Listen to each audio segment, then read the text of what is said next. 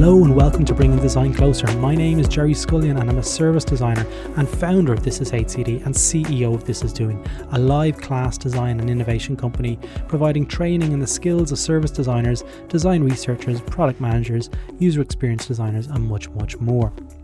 In this episode, I speak with Bulani Mfaco, a South African asylum seeker and activist based in Ireland, and he's a spokesperson for MASI, the movement of asylum seekers in Ireland and is an active voice in shedding light from within one of Ireland's direct provision centres, Knocklisheen in County Limerick. Now, to give some context to this direct provision scheme, in 1991 only nine people sought asylum in Ireland compared to 3,883 in 1997. Now, this caused alarm to the Irish and the Irish government at the time, but rather tackle and provide a safe refuge for these people who are vulnerable, they created to scream, to detract or reframe that the Irish, and to quote, social welfare system was in some way attracting asylum seekers to this state.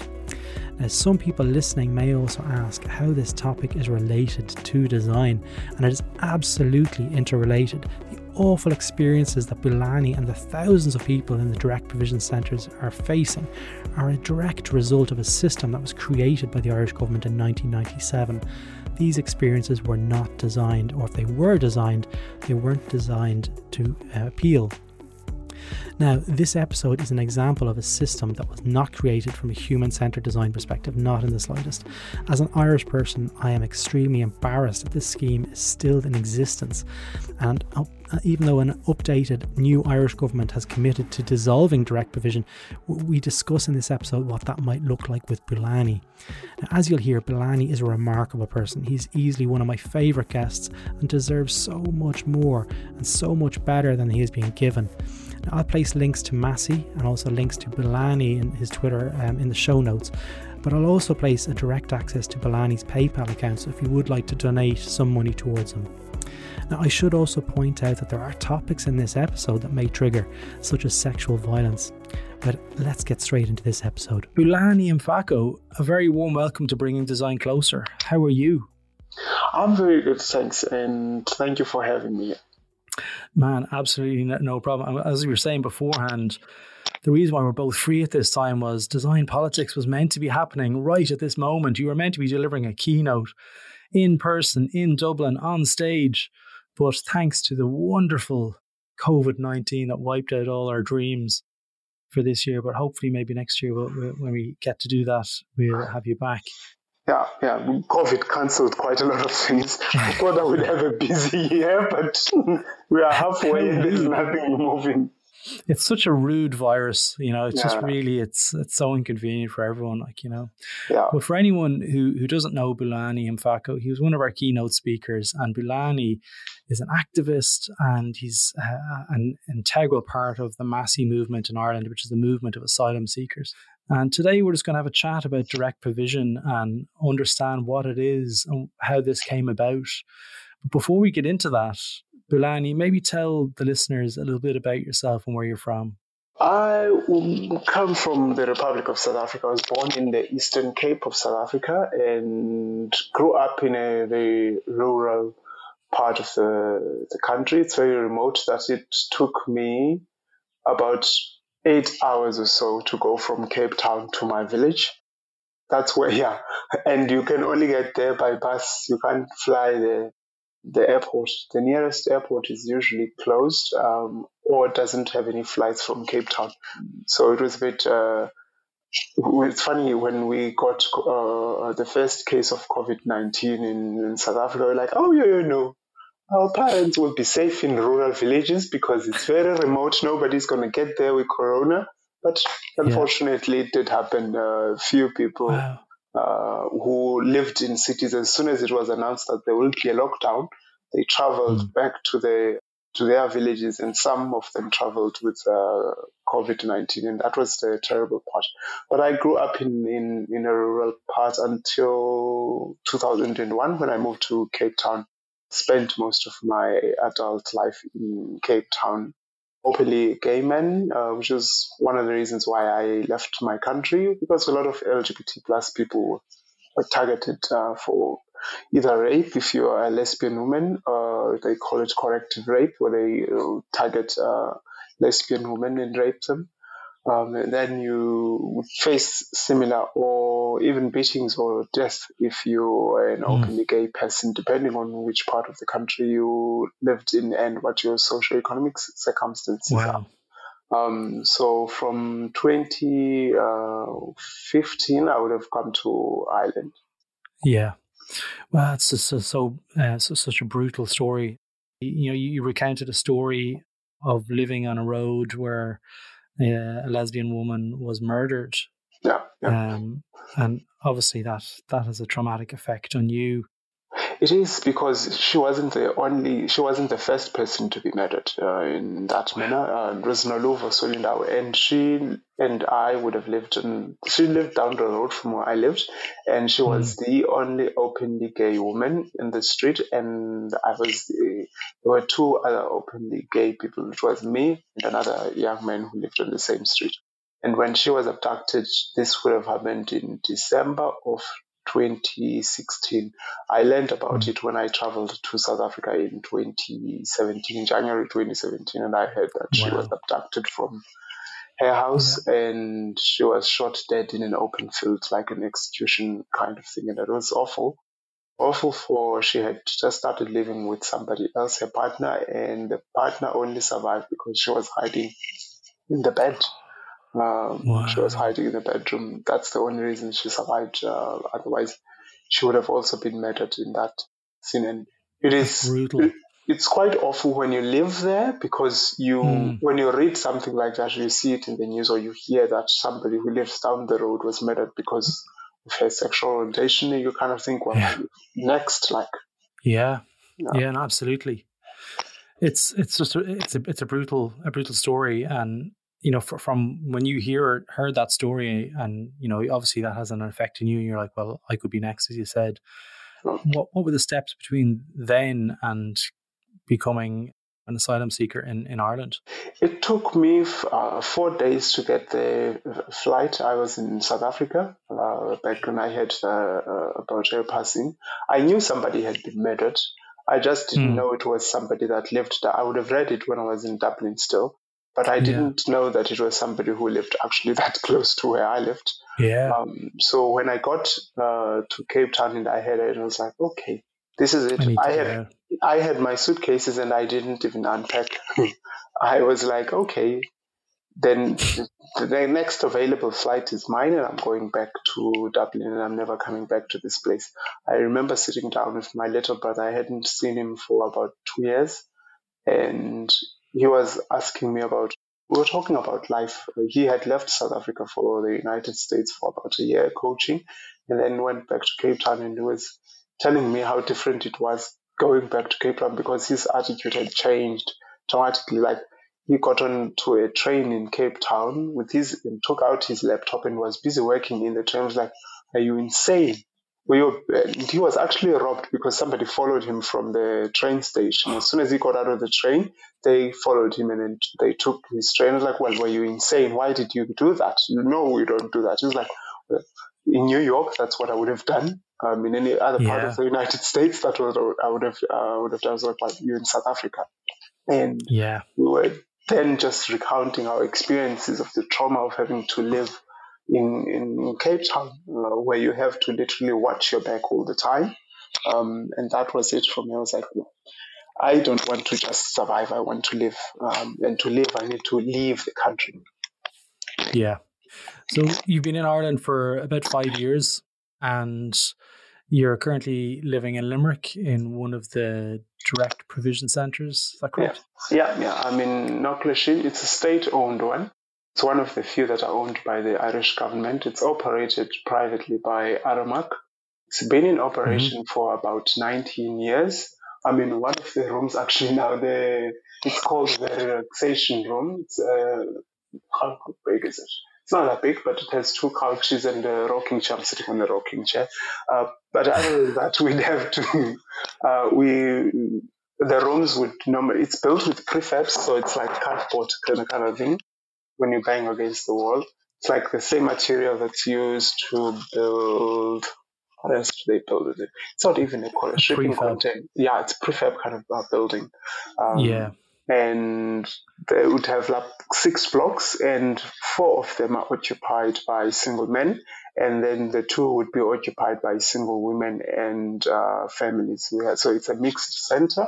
Uh, some centers would be only for men, but as we know from past experience, that there was a, a transgender woman who was forced to live in a, a, a provision center that's meant for men only. That mm-hmm. was in Galway. So it's never really for men only. Uh, it depends on the bigotry of the Irish state. We've had uh, situations where a direct provision center where we thought it was only for men had four women, for instance, with sharing the space with over a hundred uh, single men. Mm. Um, so you can imagine the experiences of women in that environment because we know from uh, uh, uh, even centers where there is actually a good mix of the population is have a good number of uh, single women, single men, families, and children. That single women tend to experience harassment because they are assumed to be available if they are single. Whereas if you were married and had your husband there, nobody would bother you. Um, so yeah. you can imagine then the experience of being four single women in a direct provision center with over a hundred single men. Um, it's almost like harassment on a daily basis. Like, yeah, I can imagine. So, for our listeners who don't know what direct provision is, tell us a little bit about it. I know it's 20 years old, and I don't mean to sound like that's a good thing that it's 20 years old. Let's talk about what direct provision is. Well, when a person claims asylum in most countries, there would be some sort of reception uh, system mm-hmm. in place. And the reception system involves two parts. One is the administrative part, so the actual filling in the asylum claim form and making sure that you submit uh, the, the, uh, the, the claim form to and submit to the processes of having to assess your asylum claim. So that may mean being invited to an interview and that sort of thing. In some countries in the global south, the asylum process only involves that part, the administrative part. So if you claimed asylum in South Africa, the only thing you the state would do for you is just process the asylum claim. Uh, so you submit your form and nobody cares where you live nobody cares yeah. what kind of uh, circumstances you'll be. Like, as long as the form is submitted, that's it. The South African state is done with it. They'll give you your asylum permit to stay in the country, which allows you to work. If you get sick, they'll tell you that you can go to a hospital like anybody else. But that's just it. There is no uh, material provision. Whereas in most developed countries, there is a reception system that entails the provision of material supports. So, for example, if you claim asylum in Ireland or Sweden or Germany, the state commits to provide you with shelter, food, um, and your everyday needs while uh, uh, your asylum claim is being processed, because there would be restrictions in terms of entering the labor market. For instance, you are not allowed to work immediately when you claim asylum in Ireland. You'll wait for nine months before you are allowed to work, and you'll only be allowed to work after nine months if you have not had a first instance decision. Before 2017, you, uh, Ireland was one of the few countries in the EU who banned asylum seekers from ever working until the determination of their asylum status. So you weren't allowed to work at all. So before that, um, asylum seekers would have spent about five to 10 years in uh, asylum reception centers, which we call direct provision centers, waiting for asylum decisions, not being allowed to work, and they would have gotten a weekly allowance of 1910. It was increased to 2160, and then from 2160 it was now increased. It's currently at 3880 per week that yeah. each adult would get, and so that's the spending money. It's just about five five euro and fifty cents or something like that per day that an asylum seeker would receive when uh, in what the Taoiseach or the Prime Minister, Irish Prime Minister, calls spending money. Um, it's deeply infantilizing because you are not expected to do anything except wake up, go to for your breakfast, your lunch, and your dinner in the canteen. In most direct provision centers like the one I live in, we are not allowed to work. So you can imagine at Christmas time, families would ordinarily be preparing their Christmas meals, but here we're not allowed to work, so we'll have to eat whatever the managers uh, or the staff decide. Um, it's usually a cold uh, Christmas supper anyway. That's served at 12, and you can eat it later on. It's served at 12 because the staff need to go home to cook for their own families and have proper Christmas yeah. dinners. Um, so most people would have spent quite a number of years in direct provision, not being allowed to work, um, not having any agency over their their bodies uh, or themselves. Like you don't get to decide what to to do. Your life everyday life is very restricted in terms of what you can do based on where you are located, but also based on the fact that you cannot work. And so you can imagine when you have children, uh, it means you won't be able to work and provide uh, for your children's material needs. You will be dependent on what the state provides and what the members of the public who donate things to direct provision yeah. centers provide. So we had instances where uh, uh mothers with infants were left with no net nappies and baby formula and having to beg Irish people to go and drop off yeah. nappies and uh, baby formula, for instance. Um, yeah. So the process itself, uh, direct provision, has been criticized by numerous uh, uh human rights bodies um, and people who live in direct provision. Um, like the UN, for instance, there's two committees in the UN, one on economic and social political rights, criticizes the violation of human rights because you strip people of their dignity when you don't allow people to work and live independently. Um, it's almost like you're treated like a prisoner, except that the gate is open for you to go to wherever you want to go. But if you do not come back um, in the evening, you might lose your bed. That would mean not being on the streets. Whereas if you were in a prison, you wouldn't be allowed out of the gate. That's the only difference between a prison and a direct provision center, uh, is that you are open to go, um, but then going anywhere will mean even further destitution. Yeah. So quite a lot of people would have, I think about 60,000 people would have stayed in direct provision centers since its inception. Wow. It's, it's, it's, I know I've looked at the numbers. I know the numbers are going down, but in terms of people who are in the direct provision scheme. And as of you know, I think it was three days ago in the Irish Times, they said that the next government that are being formed at the moment are going to possibly look at dissolving the direct provision scheme, which would be amazing. But what do you think that might look like if they do dissolve it? What would you like to see?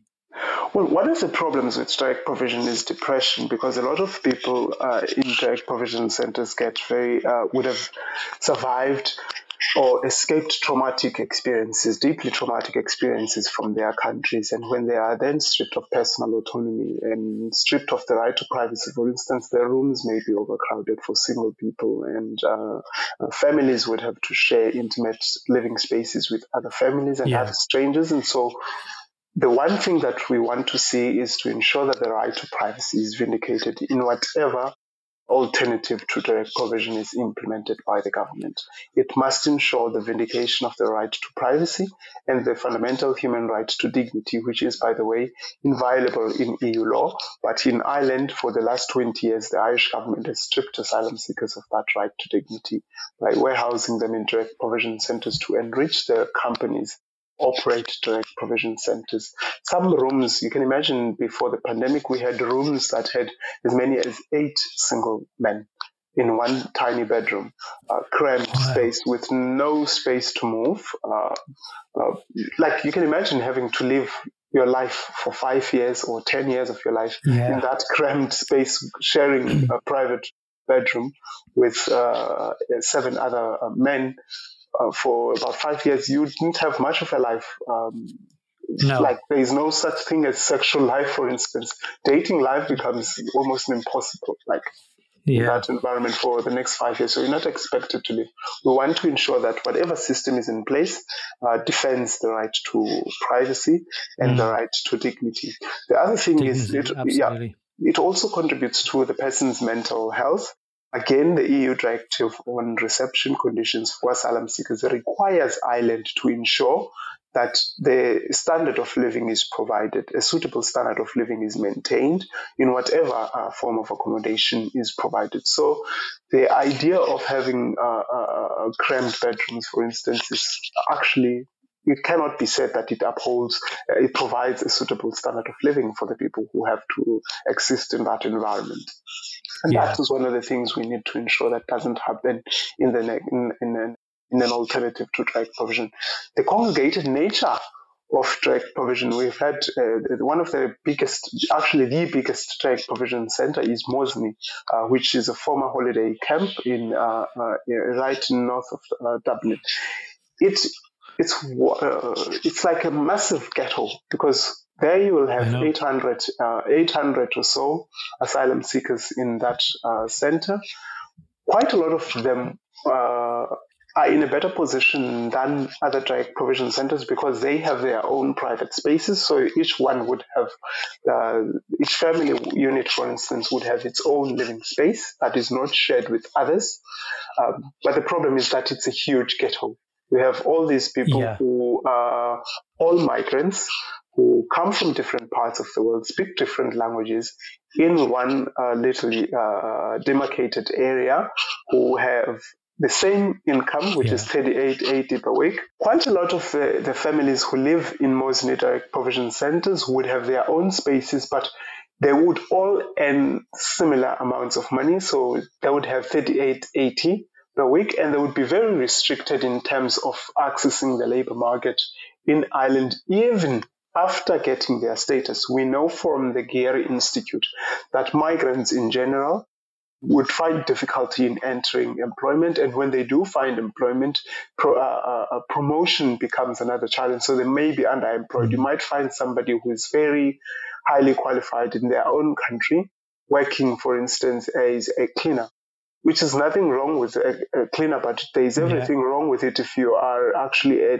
you have a PhD in a particular field. So you find people uh, who are teachers, for instance, working uh, not working as teachers because they can't afford to actually go through the registration process of being recognized yeah. as a teacher in Ireland. Yeah.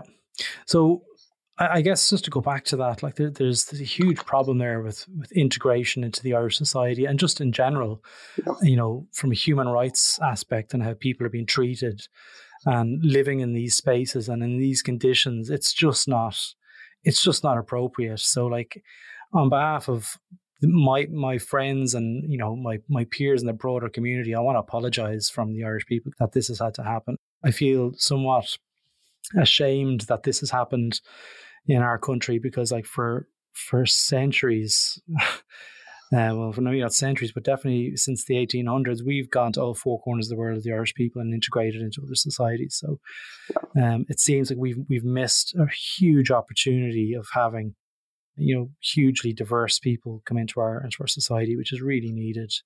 Yeah, so the, pro- the problem with the, say that. Yeah, thank you, thank you for that. Uh, the problem with uh, with direct provision is that when it was created in 1999, the mm. the idea behind it was to deter people from coming to Ireland to claim asylum, and that yeah. uh, uh has that argument has always been maintained by Irish politicians whenever campaigners are calling for direct provision to be abolished. Even as recently as the government formation talks, the Minister for Justice is cited as saying that if we improve it too much, it will attract, it might just attract economic migrants. So they admit that it is awful. Um, so we'll treat you inhumanely if it helps us deter others from coming yeah. to, to Ireland, which is quite an awful thing for the Irish state Absolutely. to do. Because uh, to acknowledge it as well is super weird. Yeah, they, they've gone as far as acknowledging it in court when they were arguing against giving asylum seekers the right to work. They didn't wake up and suddenly decide, because of the kindness of their good conscience, uh, they would give asylum seekers the right to work in 2017. Yeah. Before that, an asylum seeker who had spent eight years in indirect provision took the yeah. Minister for Justice to court for the right to work and won in the courts. Um, and one of the reasons why they won, the court said the the denial of the right to access gainful employment actually breaches their fundamental human right to dignity because it changed the man's self-esteem. Um, it changed the way he looked at himself. He, he felt yeah. worthless basically because he wasn't working. He was sitting and watching people go to work every single day, every day of, of his life for eight years um, in limbo, not knowing when uh, he'll get a decision on his asylum claim. Yeah. Um, so for I, I think it has always been in the consciousness of the Irish state apparatus. So the political class knew for the past 20 years that it is actually awful, but they just didn't want to do anything about it because it was yeah. the most convenient way of deterring people. Um, that's what they think it does anyway, but it actually doesn't because Ireland um, is very hard to reach for people in the global south. You have to literally go through another country in order to get here. Yeah. The very few yeah. direct flights, and that's one of the reasons why Ireland has had low numbers of people coming in. You mentioned there yeah. that I, Irish people have gone to all corners of the world. There are 30,000 or so Irish people who call uh, South Africa home and there are only about 3,000 South Africans who call Ireland home. So maybe we owe you 27,000 of us. uh, but the, the, the point about integration is that for people to be integrated in any functioning uh, society, yeah. um, they have to be integrated into the social life of the country. They have to yes. be integrated in the economical life of the country by through work. Um, they also have to be integrated into the political life of the country. Ireland does the two uh, brilliantly except for economical life, which makes it difficult to integrate into social life if you aren't working. Um, yeah. So they they might allow uh, asylum seekers to vote, for instance, in local government elections. You can even run as a candidate if you're an asylum seeker. Um, mm. Very few parts of the world do that. I don't know that many actually uh, who allow uh, migrants to vote. Yeah. But the problem is, it's no good if you are allowed to vote if you actually can't work. Um, yeah. You are restricted in terms of accessing the labor market. It has a huge impact on self worth, yeah. on being able to provide and being able to earn. And, you know, there's been times in my life where I haven't been able to work and I've, you know, what's your current status yourself? Are you able to work? Because I know you studied in UCD for a while. Yeah, I do have the right to work, but the problem with it is that it's very restrictive in terms of it's the permit itself, for example, is only valid for six months and it's given on a piece of paper. Other yeah. non EU nationals who are allowed to work in Ireland would have what we called then a GNIB card or the Irish residency permit card, standard uh, permission immigration permit card that's issued across the EU um, to migrants who are ordinarily resident within the in the in the EU who are from the non-EU countries. Yeah. It's not given to asylum seekers, and that means that a lot of employers didn't actually know that asylum seekers were allowed to work. When they first saw the work permit that was given to asylum seekers in a piece of paper, they didn't even know if it was authentic enough like they couldn't uh, they didn't know uh, how to authenticate it because it's just a piece of paper with a lot of restrictions like you have to report to the department of justice that you are employing this person and you have mm-hmm. to make sure that at least half of your staff are from the eu um, you have to make sure that the, the, the, the, the, the what, whenever the state asks you for a report on this person, you provide it within 10 days. Otherwise, it's a criminal offense. And so there are a lot of uh, things like that written on the work permit that deters, um, it makes a lot of uh, employers uncomfortable when it comes yeah. to offering jobs to asylum seekers. And the other thing is that it only restricts asylum seekers to low paid and short term work because the permit is valid for about six months.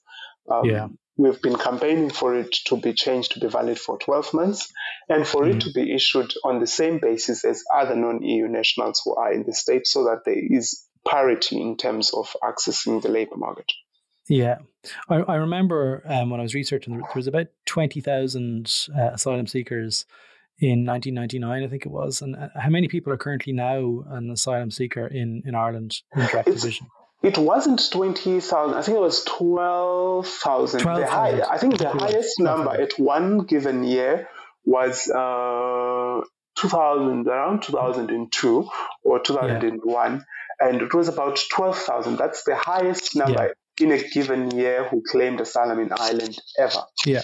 Uh, and currently it's about 7,000 people who are in the system, who are in direct provision centers around the country, and mm. uh, commercial hotels. They started using commercial hotels towards the end of 2018 because the direct provision centers uh, were full, were at full capacity. My center has yeah. uh, the capacity is 250 people. We had 249 people at one given uh, point, and so that was at maximum capacity. Um, yeah. That meant that a person claiming asylum in, in uh, arriving in Dublin, claiming asylum, would be taken to a either a BNB or a guest house or a hotel, and the cost yeah. uh, went up exponentially. Um, yeah. For instance, the average stay in a hotel cost each asylum, uh, the, the state on each asylum seeker about 3,000 euro per month. Um, yeah. On 3,000 euro per month, you could rent an apartment in Dublin. And it's very yeah. expensive to rent an apartment in Dublin. But you could yeah. rent in the Grand Canal Docks, two bedroom apartment for that and get change, you know.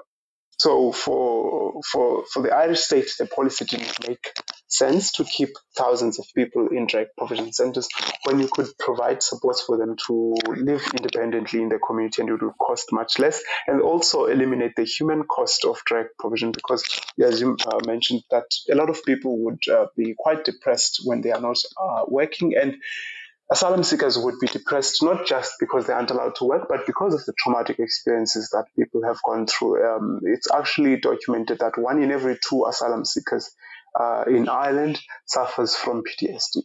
So mm-hmm. you can imagine then the trauma of having to uh, live uh, or exist yeah. in a direct provision system with no personal autonomy at all. Well, what I'm hearing here is like people have fled awful situations and there doesn't seem to be of any acknowledgement in the fact that when these people enter our, our shores, that they've got trauma and they're carrying this trauma with them, and that needs to be dealt with. That needs yeah. to be cared for and needs to be nurtured because it just manifests. And yeah. there's a responsibility on the country that receives these asylum seekers to, to help them deal with that. And it's compounded by putting people in direct provision centers because you know in direct provision there are different vulnerable groups like children, LGBT plus people, women, for instance. Yeah. So you can imagine being uh, a child in a direct provision center. One of the reports that came out in uh, 2012, for example, said that uh, a third of uh, people who report to rape crisis centers in Ireland uh, are minors at the time, were minors at the time of the assault, and these would have been people who came from direct provision centers. Um, and we've had reports of uh, sexual harassment of single women. I, as a gay man, have been forced to share a bedroom with a homophobic man in a direct provision center because you don't get mm. to hmm. decide who you share your bedroom with. When my first roommate in Knocklisheen found out that I'm gay, he said, I don't like that shit. Boys are supposed to be with girls. Like, we were there, then we were like expected to share an intimate space like a bedroom um, yeah. with somebody who actually can't stand gay people.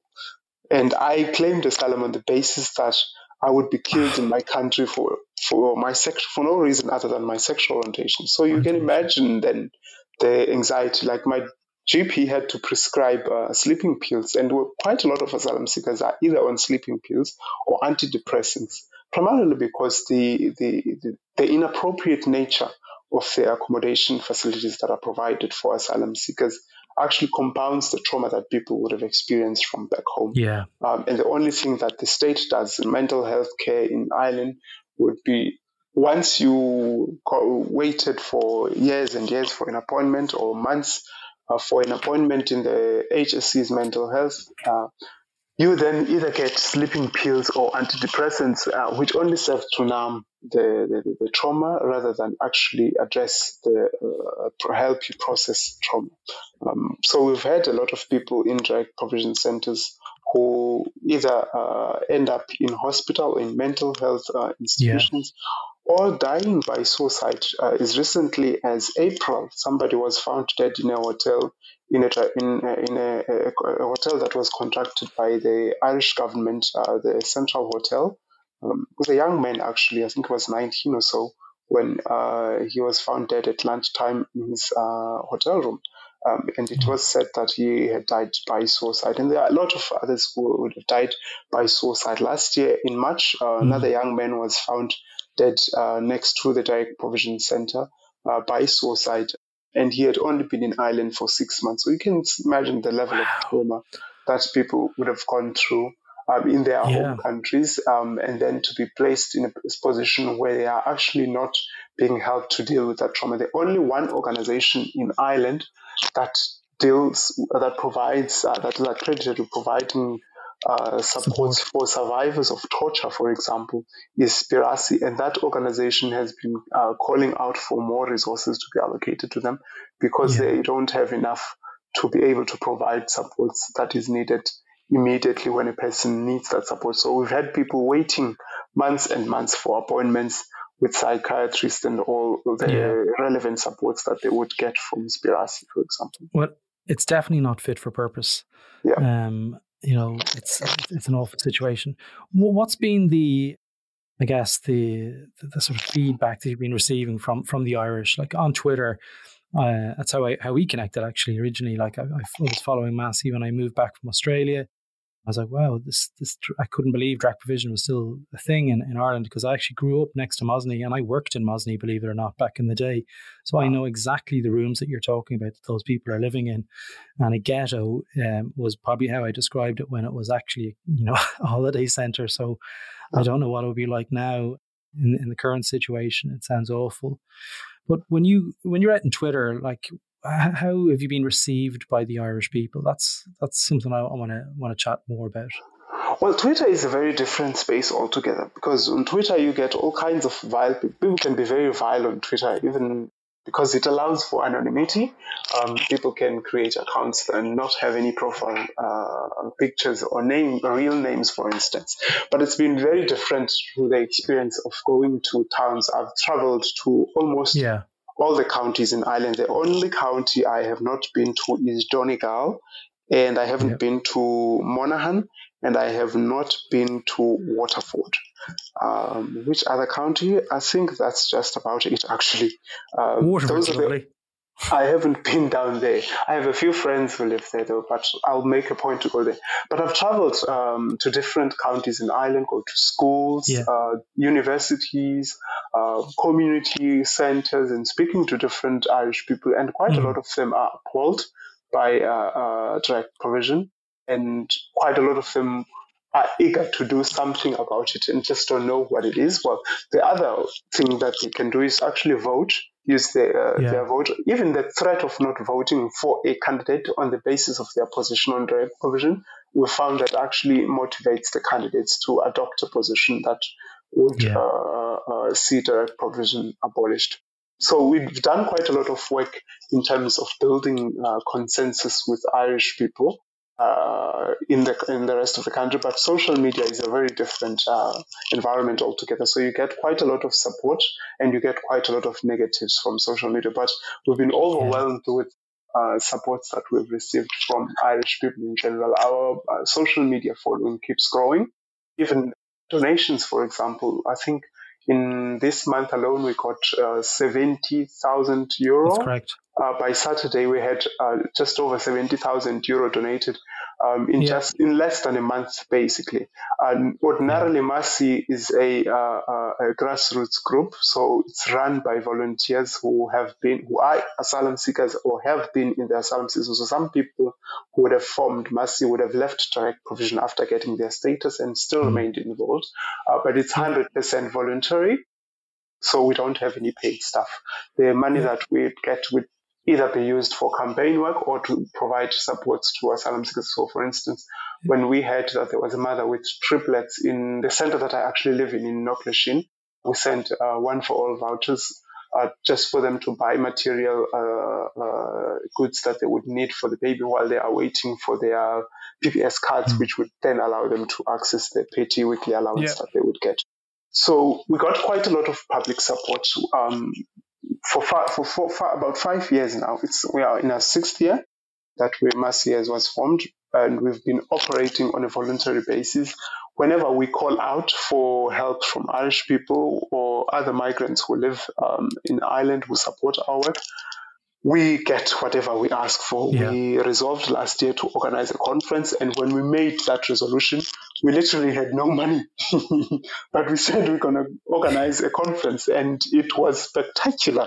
We saw people coming together from all walks of life. Uh, we saw artists. Uh, activists from other grassroots movements like Queer yeah. Action Ireland, Black Pride Ireland, uh, MERGE, uh, which is the Migrants and Ethnic Minorities for Reproductive Justice, coming to the fore. Yeah. Even the students, uh, Irish student unions, uh, both in second level student union and the uh, uh, third level, which is the university student union, were supportive of the campaigns and that we've run. And trade unions, I have something to do with trade unions. Uh, this Friday, I think I have to speak with trade unions, but they've provided support. SIPTU, which is a trade union federation, yeah. uh, gives us their building whenever we need a larger venue for whatever gatherings. Ordinarily, you would pay money to use their their building, but they've provided that support for us yeah. over the years. Yeah. The majority of good Irish people are what I would call incredible, and I, I mean I mean that. I'm not just saying that because I'm Irish, but the the level of sincerity and intent uh, from the Irish people is really second to none. Um, when it, when it comes to the charitable uh, aspects of how we, we live in society, we, we do dig deep, as they say. But you know, I guess what does life look like after direct provision? So, say it was dissolved. What does it look like for Bulani Mfaco? Well, we envisage that once direct provision is abolished, an asylum seeker would not stay for longer than 90 days within a reception center. So there has to be still some sort of reception. Where do you go? Uh, because yeah. people would coming to the country any anyway, and some people land at Dublin Airport with nothing but the clothes on their backs, and mm. so they do need the the the the, the, the support.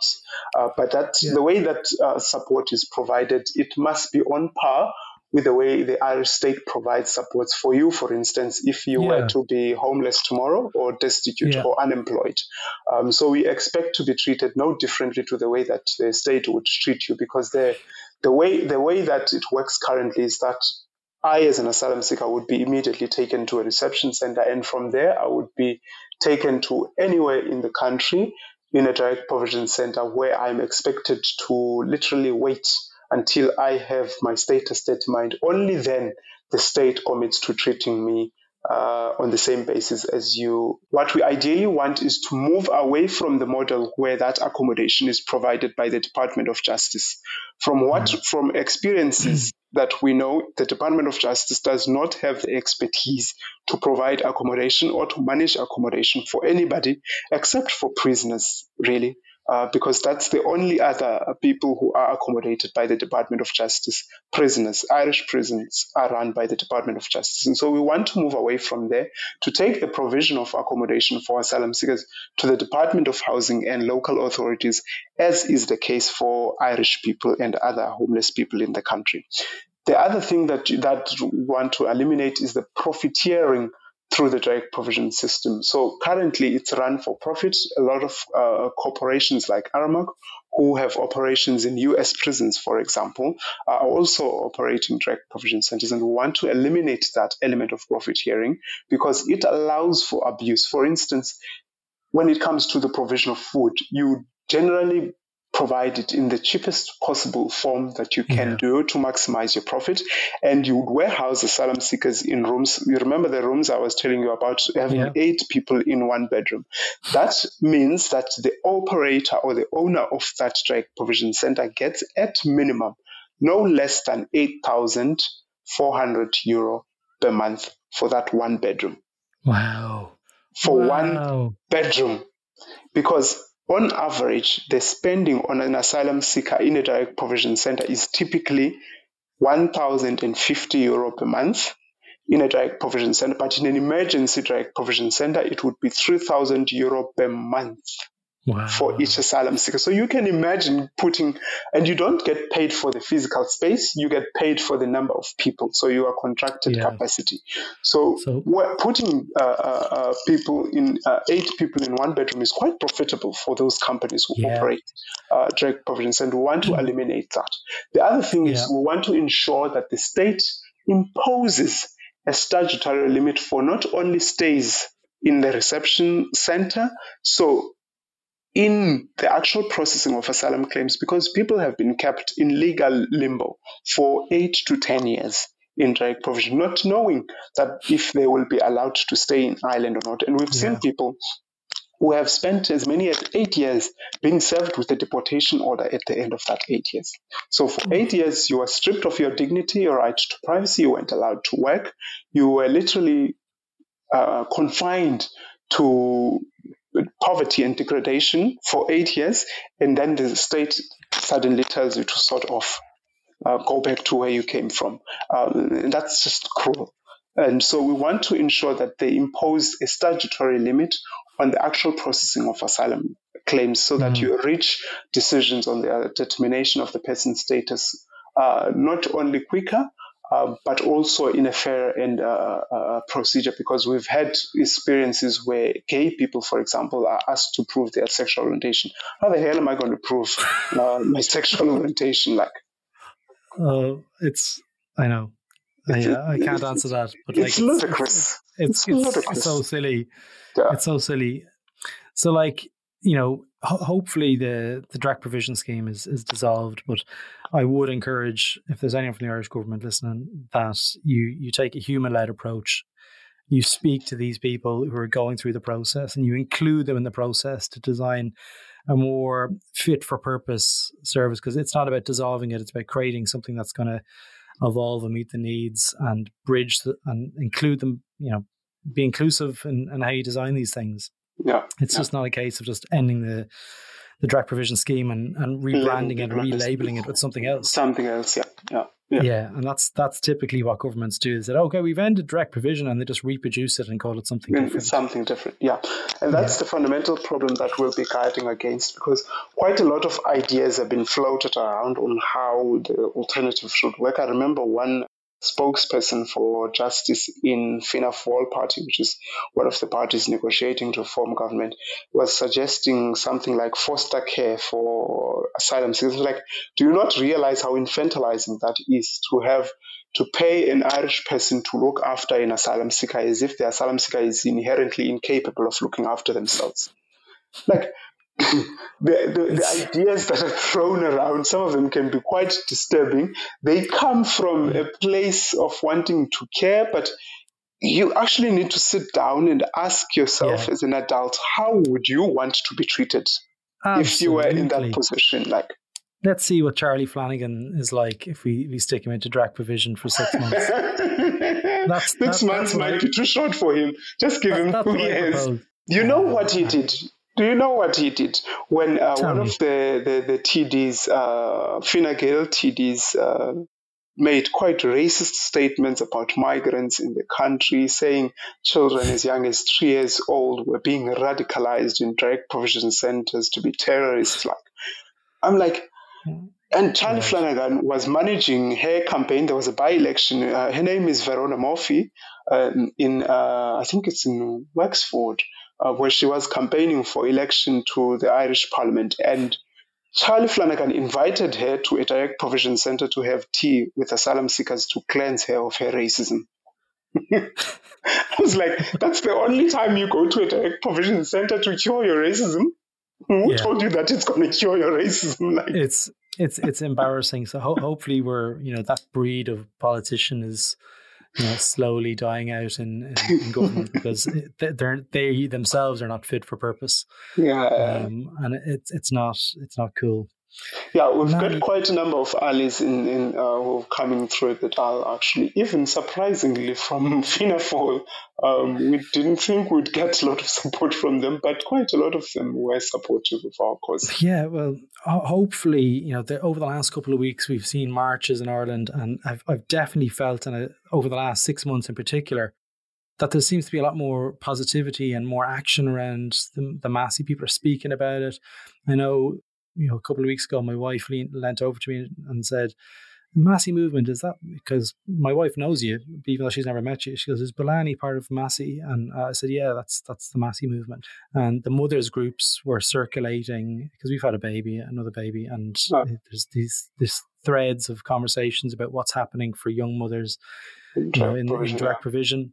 Yeah. And we're all putting together, like we're all putting packs together and sending them into the direct provision centres and stuff. So like that that stuff wasn't happening two years ago, but it's happening now, and it's it's part of this, the conversation that I'm seeing in, in society. And people are like, that's not cool. We didn't know about it. Uh, Yeah. Like that's what some people are saying to us. And I'm like, yeah, well, it's been there, you know.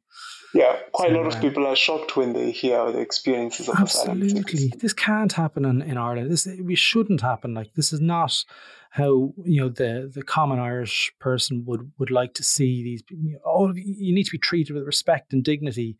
It's it's just not what we're about. So again, I've said it before, but like you know, I apologize that this is this is the way this has happened. It's it's not the Irish way. Um, Hopefully, that want to- apology will come from a Taoiseach someday if they admit their failures. Yeah, I mean, like there is there's an admission of guilt there. I don't know, ninety nine when it was formed, was that a Fianna Fáil government? Was it? Probably Yeah. would have been Yeah. Fianna Fáil government. We'll, we'll blame them another anyway. coalition. well, the, the saying is that Fianna Fáil introduced direct provision and Fine Gael loved it. Mm, okay, yeah. So it's it's it's crazy, like you know. Blaney, I'd love to have you back on the show in a- in a couple of months just to just to check in and see how things are going, and hopefully by that stage, direct provision is a thing of the past. Hopefully, And yeah. I know you, I know you're part of that process of not mediating with the government and, and giving feedback. Is that is that correct? Uh, they set up an uh, Minister Charlie Flanagan set up an, uh, an advisory group last year, and there was a strong call from civil society for MASI to be included in that group, and so I was chosen to Hmm. be the representative for MASI. Meeting with them tomorrow. Actually, we're meeting via Zoom. We've had to cancel all face-to-face meetings because of Yeah. COVID. Um, but it allowed us to meet even uh, uh, uh, more regularly. We used, we used to meet once a month, and now we are meeting once every week, trying to produce a report um, which is due for September, I think.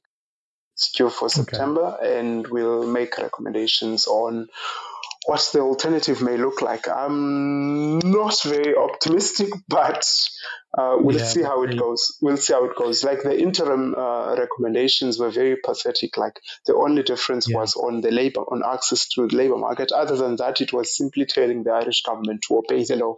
Like on bank accounts, the EU law actually requires uh, Irish banks to facilitate asylum seekers opening bank accounts because you would know Mm.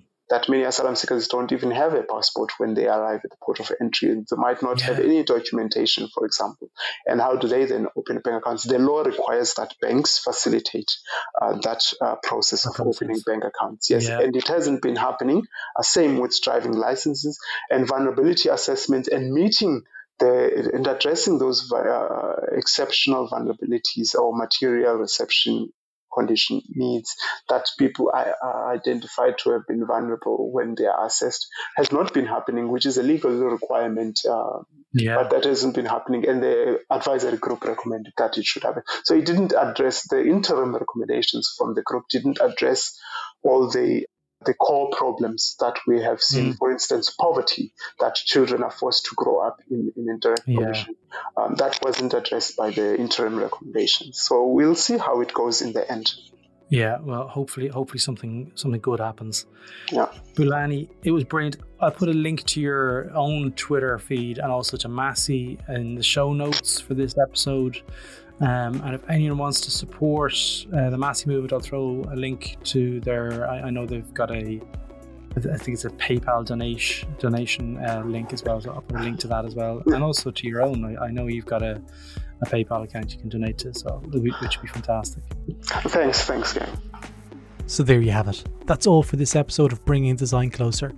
If you like this episode, feel free to visit thisishcd.com where you can access our back catalogue of over 100 episodes with episodes related to service design, product management, design research, and much, much more. And if you're interested in design and innovation training, feel free to check out our business, thisisdoing.com, where you can join online classrooms and learn from the world's best design and innovation leaders. Join the This Is HCD newsletter where you'll receive updates from the network, and also, if you're interested, apply to join the Slack community on thisishcd.com. Stay safe, and until next time, take care.